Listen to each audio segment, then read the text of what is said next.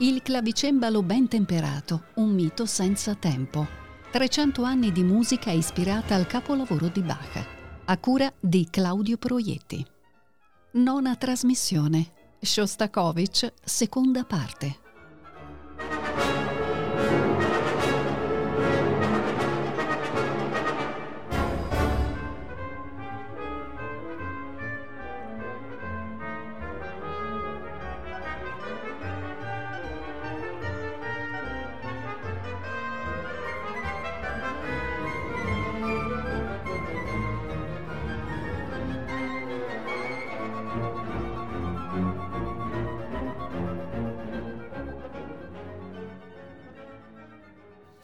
Bentornati cari ascoltatori da Claudio Proietti e ben ritrovato anche a Giovanni Mori, preziosissimo garante tecnico in regia.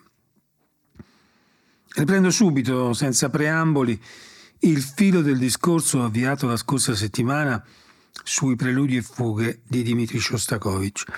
Dicevo dunque nella precedente trasmissione dopo aver accennato agli eventi che portarono Shostakovich a comporre quest'opera, che la carica simbolica e di senso legata a questa scelta suscitò parecchie discussioni e sollevò temi che ancora oggi meritano attenzione. Diamo innanzitutto per acquisito un dato.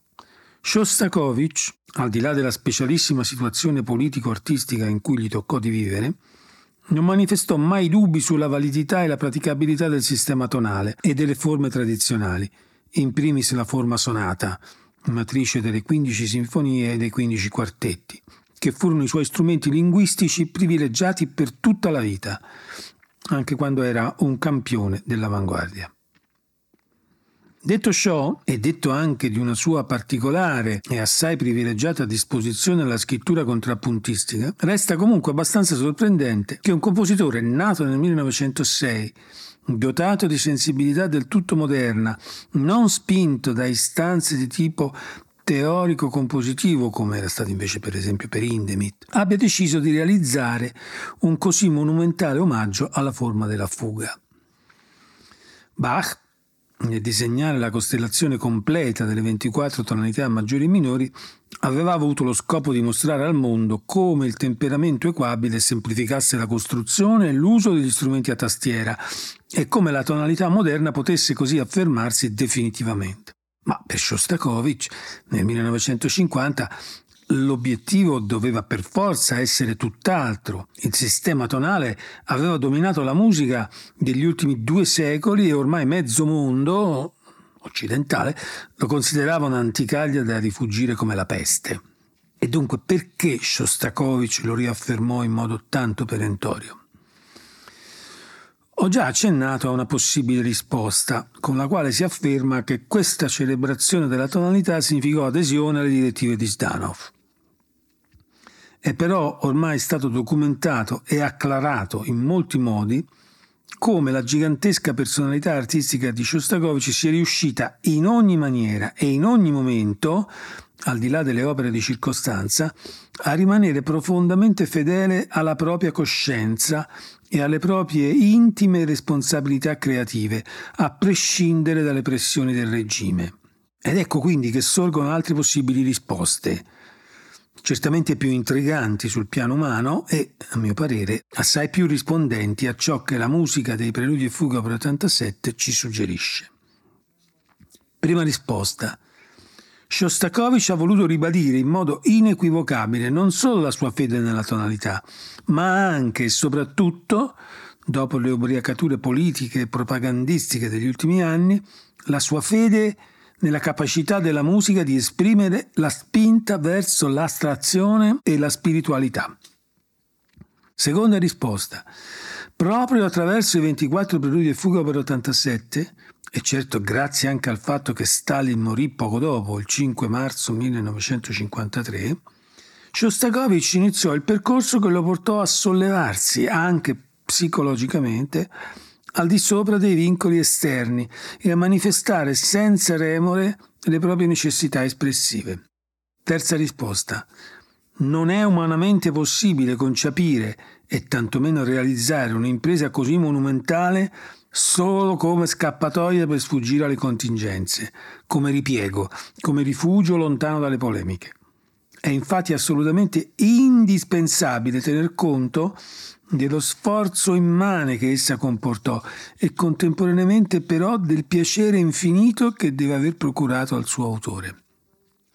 La gioia e l'appagamento di concepire spazi sonori in cui la pura invenzione e la disciplina normativa camminano a braccetto, in cui la scienza e l'ispirazione convivono in qualsiasi frammento. Quarta risposta. Ad accrescere la responsabilità e dunque lo sforzo di Shostakovich nella costruzione del proprio edificio gemello al clavicembalo ben temperato, sta il fatto, già ricordato nella trasmissione precedente, che in questo caso i rapporti tonali impongono la concezione di un'architettura unitaria e di un'idea formale globale, nelle quali devono convivere e integrarsi opposti estetici, espressivi, poetici e linguistici. Quinta risposta. Nei Preludi e Fuga per 87, Shostakovich è stato capace di fare nuovamente della fuga, più di 200 anni dopo Bach, estraendola dalla sua storicità, un simbolo, un momento di rivelazione filosofica. Grazie alla fuga, in queste pagine, si raggiunge il punto forse più alto in cui la musica per pianoforte del XX secolo abbia saputo esprimere, nel linguaggio della contemporaneità, anche se tonale, un'idea di assoluto, nella quale coesistono armonicamente passione e ordine. Ecco dunque che ormai da qualche decennio la prospettiva storica non solo ha consentito che sfumassero polemiche e imbarazzi, ma ha riportato in primo piano il valore artistico assoluto di questa raccolta, come dimostra, per fortuna, anche il costante e sempre crescente interesse degli interpreti.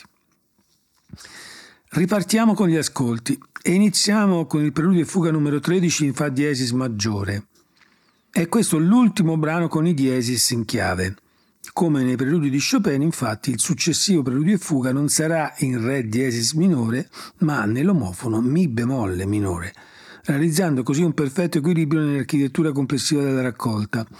Due pezzi senza alterazioni in chiave, 11 con i diesis e 11 con i bemolli. Il preludio in fa diesis maggiore occupa uno spazio molto ampio, non nel senso tipografico o temporale, bensì proprio in quello spaziale che i suoni abitano, che i suoi suoni abitano.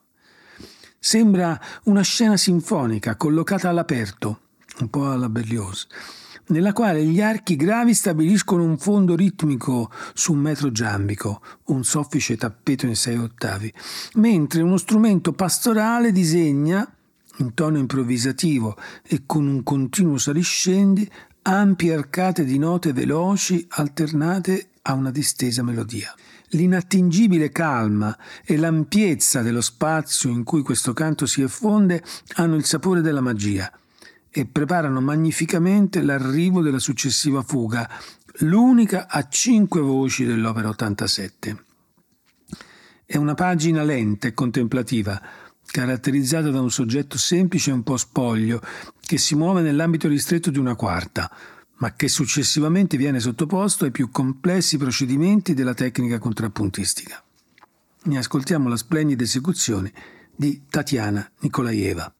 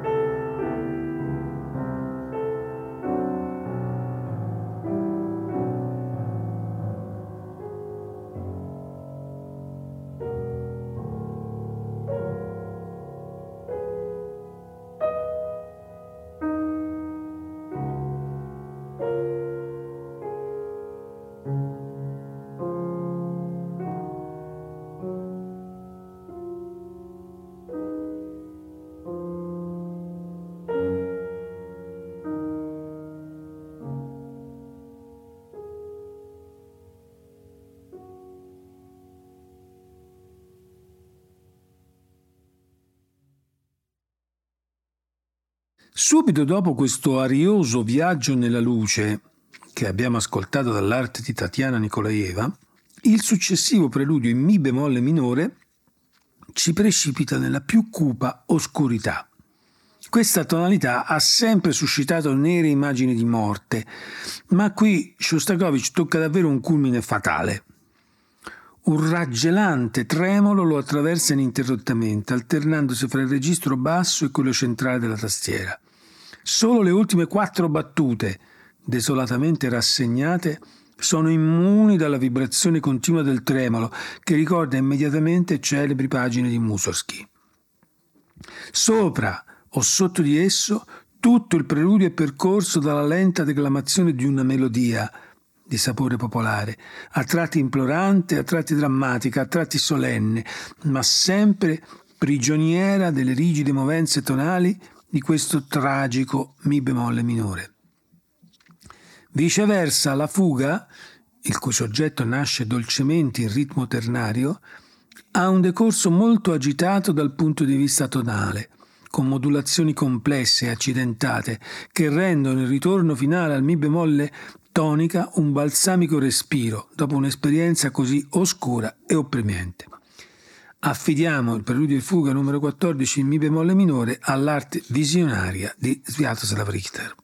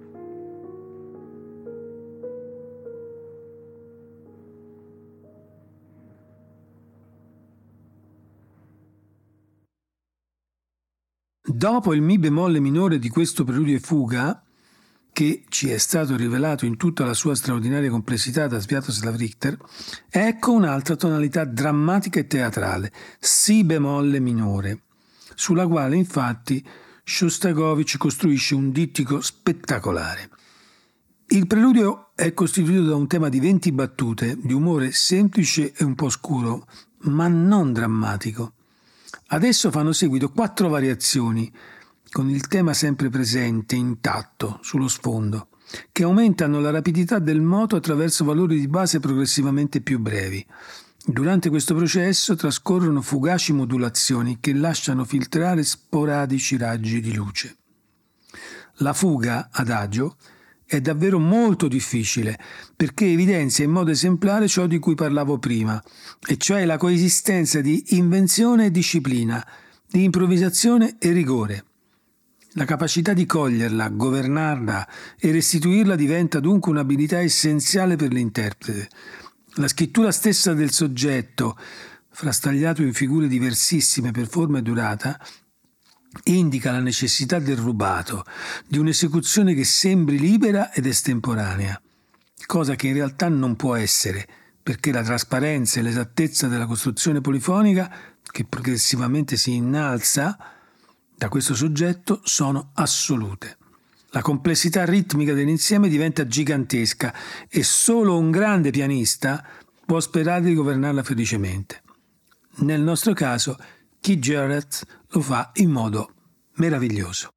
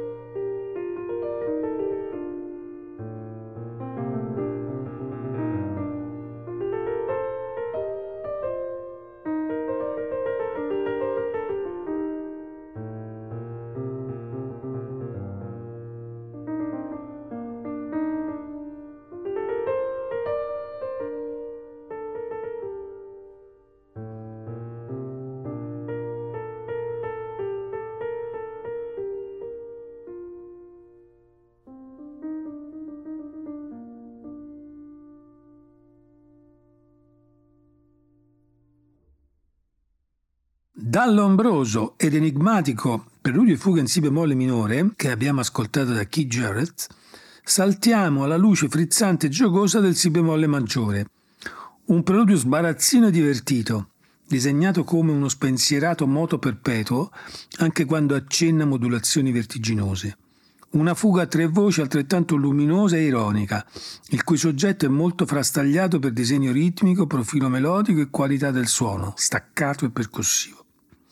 Un inno alla vitalità e alla freschezza, nel quale rischiano di passare inosservate le molte e complesse raffinatezze metriche ideate dal compositore durante l'elaborazione. Ascoltiamo il preludio fuga numero 21 in si bemolle maggiore, eseguito da Vladimir Ashkenazi.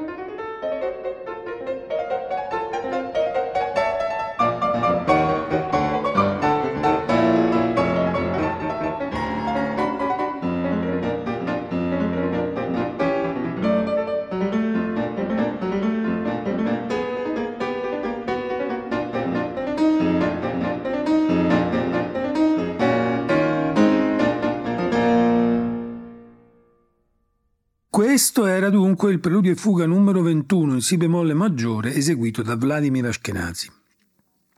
A coronamento di tutto il ciclo ci sono gli ultimi due tasselli, il numero 23 in Fa maggiore e il numero 24 in Re minore.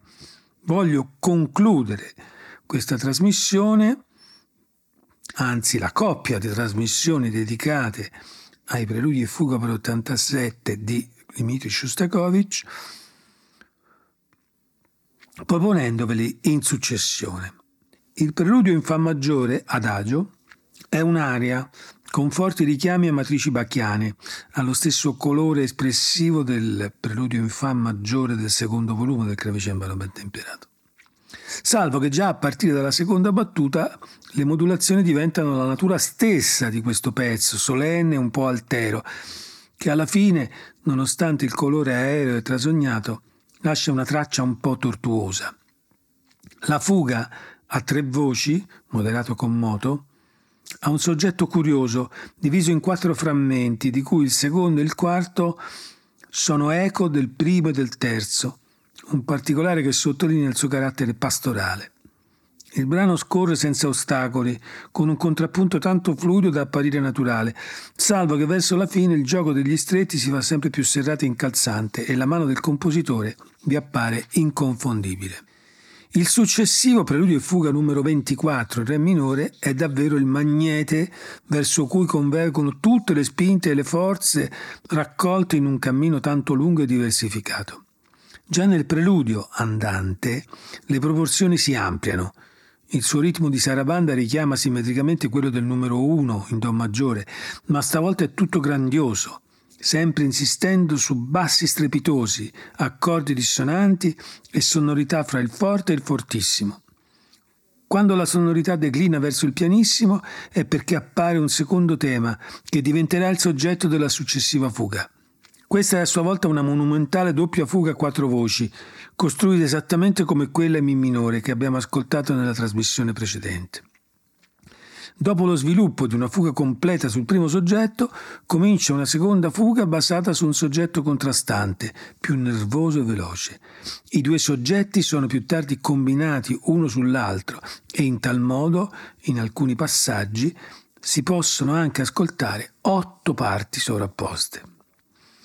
La conclusione del ciclo è così di un virtuosismo estremo, che raccoglie non solo l'eredità di Bach, ma anche quella di Liszt e di tutti i trascrittori bacchiani sul pianoforte, busoni in testa. E però, in questo esito grandioso, possiamo sentire dissonanze stridenti, leggere i segni di una lotta titanica, riconoscere lo sforzo per l'affermazione definitiva dell'utopia. A ben vedere, queste ultime parole potrebbero essere dedicate anche alla musica di Beethoven, e forse non è un caso. Come qualcuno ha già notato, solo un artista del magistero di Shostakovich poteva immaginare di far incontrare Bach e Beethoven in un capolavoro del XX secolo. Ascoltiamo ora dunque il preludio e fuga numero 23 in Fa maggiore, eseguito da Dmitri Shostakovich e registrato il 6 dicembre 1951. Subito dopo, il preludio e fuga numero 24 in Re minore sarà affidato all'inconfondibile virtuosismo di Emil Gilels in una registrazione del 1955. È tutto. Un caro saluto da Claudio Proietti. Alla prossima.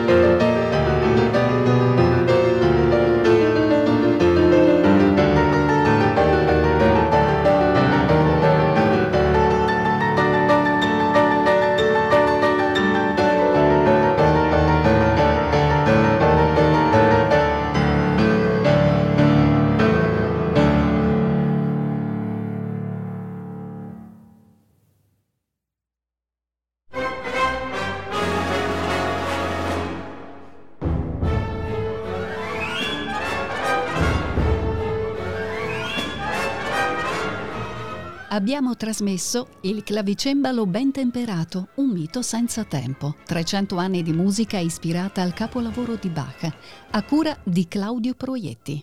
Nona trasmissione. Shostakovich, seconda parte. Il brano della sigla è Ragtime ben temperato di Paul Hindemith ed è eseguito dalla Queensland Symphony Orchestra Brisbane diretta da Werner Andreas Albert.